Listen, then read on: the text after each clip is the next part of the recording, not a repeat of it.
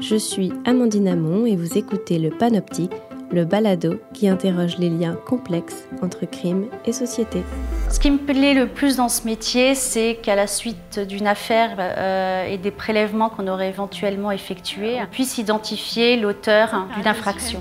I go out to scenes of homicide, suicide, decomposed remains or any kind of biological incident. Les experts détournent à leur profit les technologies les plus innovantes, comme le laser 3D utilisé par les géomètres. Moi, ce que l'on me demande, c'est de remonter le temps, regarder le constat, de comprendre ce qui a généré ces effets et d'en déterminer la cause, voire d'identifier l'auteur. On a tous une image en tête quand on entend parler de police scientifique et de scènes de crime. On pense aux traces de sang, à l'ADN, aux techniciens en combinaison qui grattent le plancher pour trouver des cheveux ou des ongles. Mais ces traces sont-elles des preuves? Et qui sont ces professionnels dont le travail est parfois de passer le peigne fin après la mort? J'en parle avec Franck Crispino, chercheur du CICC et professeur à l'Université du Québec à Trois-Rivières et co-directeur et chercheur au laboratoire de recherche en criminalistique. Franck Crispino, merci d'être avec nous. Vous êtes un expert de la science forensique. Vous avez fait votre thèse de doctorat sur ces dimensions philosophiques, entre autres, euh, mais vous avez aussi passé 30 ans dans le milieu. Euh, pourriez-vous d'abord nous expliquer ce que c'est qu'une intervention criminalistique? Bonjour tout d'abord. Traditionnellement, une, intervention criminalistique, ça, ressemble énormément à ce qu'on voit à la télé. Bah, c'est de projeter des moyens techniques, voire scientifiques, quelle est la différence entre la technique et la science, on va peut-être pas l'aborder aujourd'hui, euh, afin de collecter euh, des preuves, en tout cas c'est le terme qu'on va utiliser au Québec, et puis c'est là qu'on peut peut-être réfléchir justement si ce sont vraiment des preuves que l'on collecte ou plutôt des traces, c'est quelle est la différence entre les traces et des preuves. Euh, nous avons toute une vaisselle qui est cassée, on s'approche tout doucement de la victime, on découvre une table renversée. Sur elle, on trouve au niveau de son visage un téléviseur. Dire que les traces sont rarement incriminantes, est-ce que euh, ça veut dire qu'on n'identifie pas directement un criminel par ce qui est trouvé sur la scène de crime et qui deviendrait une preuve? Les preuves, par définition, elles sont de trois natures. Les preuves, elles sont soit exculpatoires, c'est-à-dire qu'elles permettent d'exclure complètement une personne. Par exemple, si on s'intéresse à la question qui, après il y a d'autres questions que je vous ai dit qu'on pouvait s'intéresser, d'accord? Mais elles sont soit exculpatoires, à son soin informatif, car justement on arrive dans les autres questions. Par exemple, euh, quand est-ce que ça s'est passé euh, Est-ce que c'est passé avant tel événement avant qu'avant tel autre Quelle façon l'objet a été tenu, etc., etc. Donc, vous voyez qu'on a de l'information disponible qu'on oublie très, très, très facilement. Pourtant, est-ce que c'est un crime ou pas? D'ailleurs, est-ce que ça soutient l'hypothèse d'un crime ou pas? D'accord? Et puis, euh, enfin, elles sont corroboratives. Or, les traces qui nous intéressent le plus sont ces fameuses traces corroboratives. C'est-à-dire que ces traces corroboratives, eh ben, ne permettent simplement que de supposer deux hypothèses plusieurs hypothèses alternatives, c'est-à-dire mutuellement exclusives, et puis dire bah, ça soutient plus une hypothèse qu'une autre. Et on sait sensiblement dire bah oui, ça soutient plus telle, telle hypothèse que telle autre, mais ça ne veut pas dire que cette hypothèse est bonne. Si ça se trouve, vous ne travaillez pas à ce moment-là sur la bonne hypothèse, ou votre population supplémentaire était bien plus grande. Je vous prendre un cas complètement allez, extrême pour illustrer, d'accord? Tout le monde est persuadé, bien naturellement, que par la puissance de la statistique et des fréquences, l'ADN est une trace individualisante, incriminante, diriez-vous peut-être? Correct. Euh, et puis, euh, bah, d'abord l'ADN. Il faut comprendre le tout ce que ça veut dire. On ne travaille pas sur l'ADN, on travaille sur ce qu'on appelle un profil génétique, qui néanmoins est extraordinairement euh, discriminant. On, parle d'un pouvoir discriminant extraordinaire, sauf que déjà, je rappelle qu'on travaille sur une trace.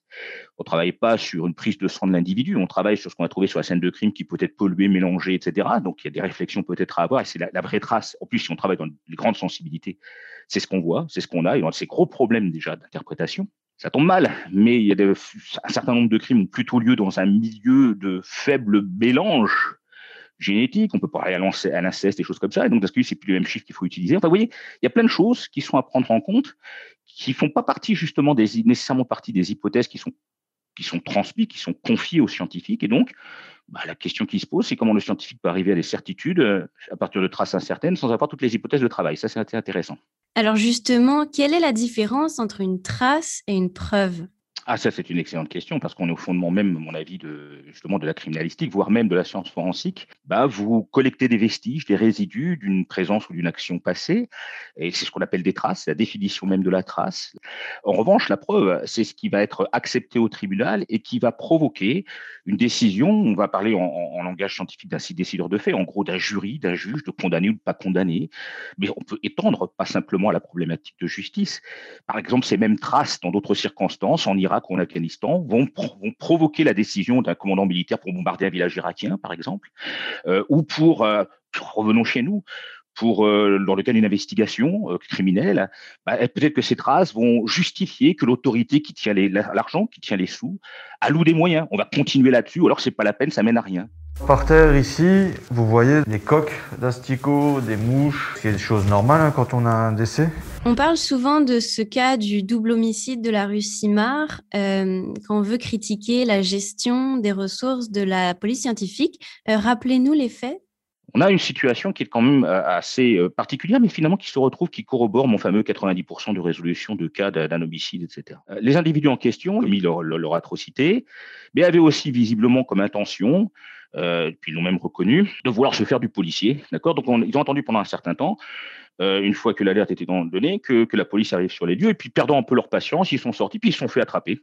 Les armes à la main, pas deux jours, quinze jours plus tard, immédiatement sur les faits, dans la rue. Donc la question, à la limite, la question du qui, quoi, où, comment, etc., euh, on voit tout de suite où sont les priorités. Elles ne sont pas sur le qui, elles ne sont pas sur là-dessus. Or, on a consommé la totalité quasiment du budget de la PTS, de la police technique et scientifique de la SPTR sur cette affaire. Pourquoi? Sachant que la seule question qu'a soulevée le tribunal, qui était l'atténuation de la preuve, c'était leur minorité ou pas au moment des faits. Et là, on peut se poser la question de la rationalité de l'engagement des moyens. Les ressources qui ont été consommées, bah, c'est ce qu'on n'a pas mis sur peut-être des phénomènes sériels qui auraient pu être détectés, des feux de poubelle répétés, donc une certaine sérialité. Ah oui, mais ça, c'est pas trop grave. Bah, c'est pas trop grave, peut-être pas pour les voisins et puis les, gens qui s'attendent justement à un service de police, ainsi de suite. Donc, on, voit que finalement, euh, des questions de cette rationalité des moyens, et donc c'est pour ça qu'on s'est intéressé avec, euh, Vincent, entre autres, euh, et puis David Descarrietu, à cette compréhension de l'apport de la, science forensique au niveau non pas des spécialistes de scènes de crime eux-mêmes, on en a discuté, mais aussi au niveau de ceux qui donnent les sous, donc qui alloue les ressources, bah, c'était un, un, travail de recherche préalable pour essayer de mieux comprendre un peu cette gestion des moyens dans le domaine de la forensique. Donc finalement, on se rend compte que la trace qui va permettre la décision, mais cette décision, elle appartient peut-être pas justement, c'est l'un des grands défis, mais elle appartient peut-être pas au technicien de scène de crime, à celui qui collecte les traces, c'est-à-dire qu'il n'est qu'un auxiliaire, il est un petit beau d'œil, un porteur d'eau qui apporte, qui, apporte ces traces, qui va les valoriser. Ces traces vont se transformer en signes. D'abord, il faut que je les vois. Ensuite, ces traces, il va falloir que ça devienne des indices, qu'elles soutiennent une hypothèse par rapport à une autre, mais leur acceptabilité, aussi bien légale que décisionnelle, opérationnelle, etc., bah, c'est la fameuse preuve. En tout cas, c'est ce qui différencie entre autres la connaissance de la croyance. On pourrait penser que lorsqu'un technicien de scène de crime arrive sur les lieux, euh, il va trouver tout plein de traces, toutes sortes d'indices potentiels.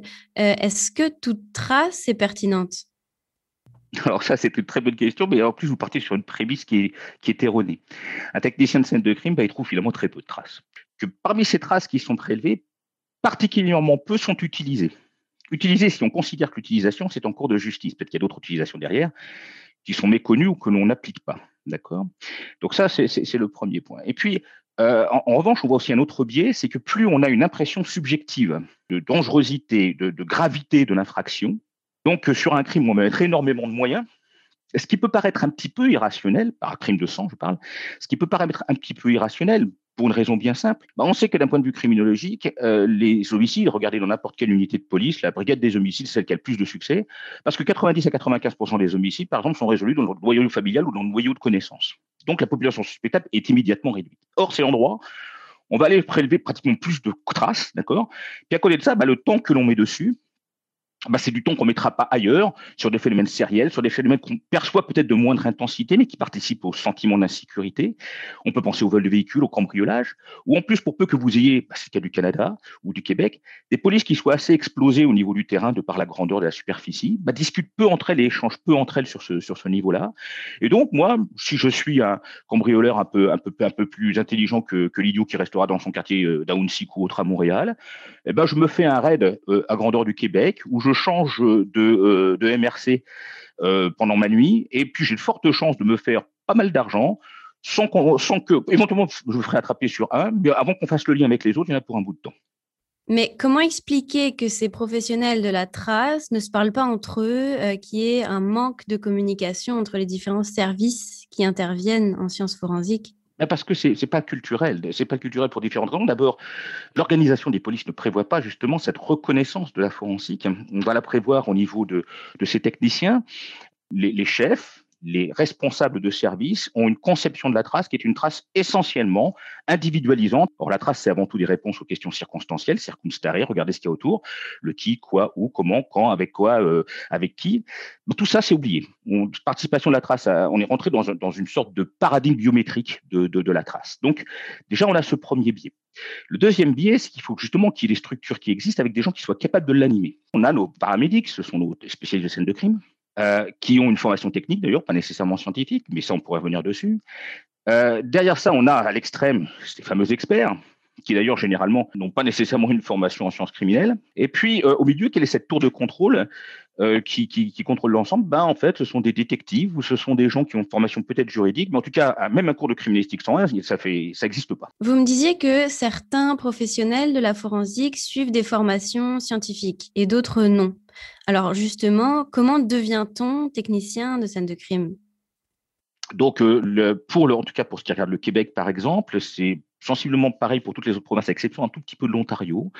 Euh, donc, je vais rester au Canada pour l'instant.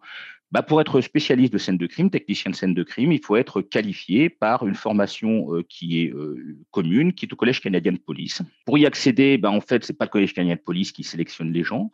Ce sont les services de police dans leur propre autonomie de gestion des ressources humaines, en liaison d'ailleurs. Vous savez que le domaine de la gestion des ressources humaines euh, dans le domaine policier au Canada est dual, autorité de police et syndicat, en liaison bien naturellement avec le syndicat euh, ou les fraternités pour pouvoir déterminer qui ira faire la formation, puisqu'il faut aussi la payer. Avant de terminer, Franck Crispino, euh, je voudrais que vous fassiez une clarification sémantique. Euh, tout au long de notre discussion, je vous ai entendu utiliser deux termes pour désigner cette science policière, la forensique et la criminalistique. Alors, quel est le bon terme et est-ce que c'est la même chose? Euh, oui et non, mais ici, de ce côté-ci de l'Atlantique, non. L'un des gros soucis, comme, vous le savez au Québec, euh, c'est que tout d'abord, le mot criminaliste est un mot réservé. Ce sont des avocats pénalistes. Et puis à côté de ça, j'ai un, deuxième problème, c'est que le mot criminalistique, là je dis volontairement le, terme euh, américain, a été défini dans un, dans, un papier extraordinaire, qui est un papier euh, euh de fondement même de la criminalistique en 1963 par un un grand criminaliste américain de Berkeley qui s'appelait euh, Kirk. Et Kirk, dans son papier qui fait plusieurs pages, sept pages exactement, a une petite phrase au milieu pour expliquer qu'en fait la criminalistique tend vers un idéal platonicien, c'est-à-dire un idéal qu'on n'atteindra jamais, et, pour le traduire, pour exprimer cette idée, il dit que criminalistics is the science of individualization, donc la criminalistique est la science de l'individualisation. naturellement, dans la culture nord-américaine, la seule chose qu'on a retenue, c'est cette phrase-là. On n'a pas regardé ce qu'il y avait les cinq pages avant et les deux pages après. Et donc, aujourd'hui, la criminalistique en Amérique du Nord, et le Québec, bien naturellement, on est fort dépendant au niveau de sa culture, a identifié la criminalistique, c'était le machin qui était fait par les policiers et qui a un objectif, c'est l'individualisation. Enfin, on pense tout de suite, par exemple, aux traces digitales, je bien dit traces digitales et pas des empreintes digitales, d'accord? Euh, On pense aux traces balistiques pour retrouver l'arme qui a tiré, on pense, on voit la trace de semelle pour retrouver la chaussure qui a, qui a marché, etc. Euh, or, comme je viens de vous dire, les traces elles sont de nature différente, mais elles posent toutes le même problème. Euh, au niveau des inférences, au niveau des réflexions, d'interprétation qui sont à mener dessus. Mais, mais, néanmoins, donc, il y a cette, cette différenciation avec en plus en Amérique du Nord, une vision de forensics, et là c'est un terme pour moi qui est un terme grossier, où finalement ça n'existe pas la science forensique, il n'y a pas de problème sur la trace, pas besoin finalement de gens spécialisés sur cette compréhension de, cette complexité de, de, la trace. On va partitionner, on va mettre chacun dans son petit dans son petit domaine. On va appeler la super personne en GCMS, la super personne éventuellement en FTIR, en infrarouge, etc. Puis on va lui poser la question auquel il peut pas répondre, mais auquel il va quand même répondre, puisqu'il n'est pas formé justement à comprendre qu'il peut pas répondre à ça, Et puis ce, ces différentes disciplines en silo, ben on appelait ça forensics. Merci Franck Crispino de nous avoir éclairé sur ces questions qui sont, il faut le dire, euh, complexes et techniques parce que elles touchent au lien entre euh, la démarche scientifique, euh, l'enquête policière et la gestion des ressources pour la résolution des affaires criminelles. Je vous en prie, merci beaucoup.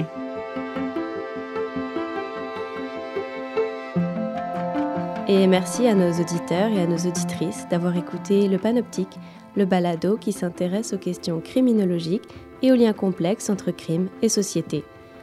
Le Panoptique est produit par le Centre international de criminologie comparée sous la direction de Rémi Boivin, réalisé par Marine Créquer avec l'aide de Raphaël O'Haraud au montage. Je m'appelle Amandine Amon, je suis l'animatrice du Panoptique et doctorante en communication. On se retrouve pour le prochain épisode où je recevrai Jean-Pierre Gay pour parler de l'utilisation de l'intelligence artificielle dans la formation des professionnels de justice. Le balado est disponible sur Spotify, YouTube et Apple Podcast.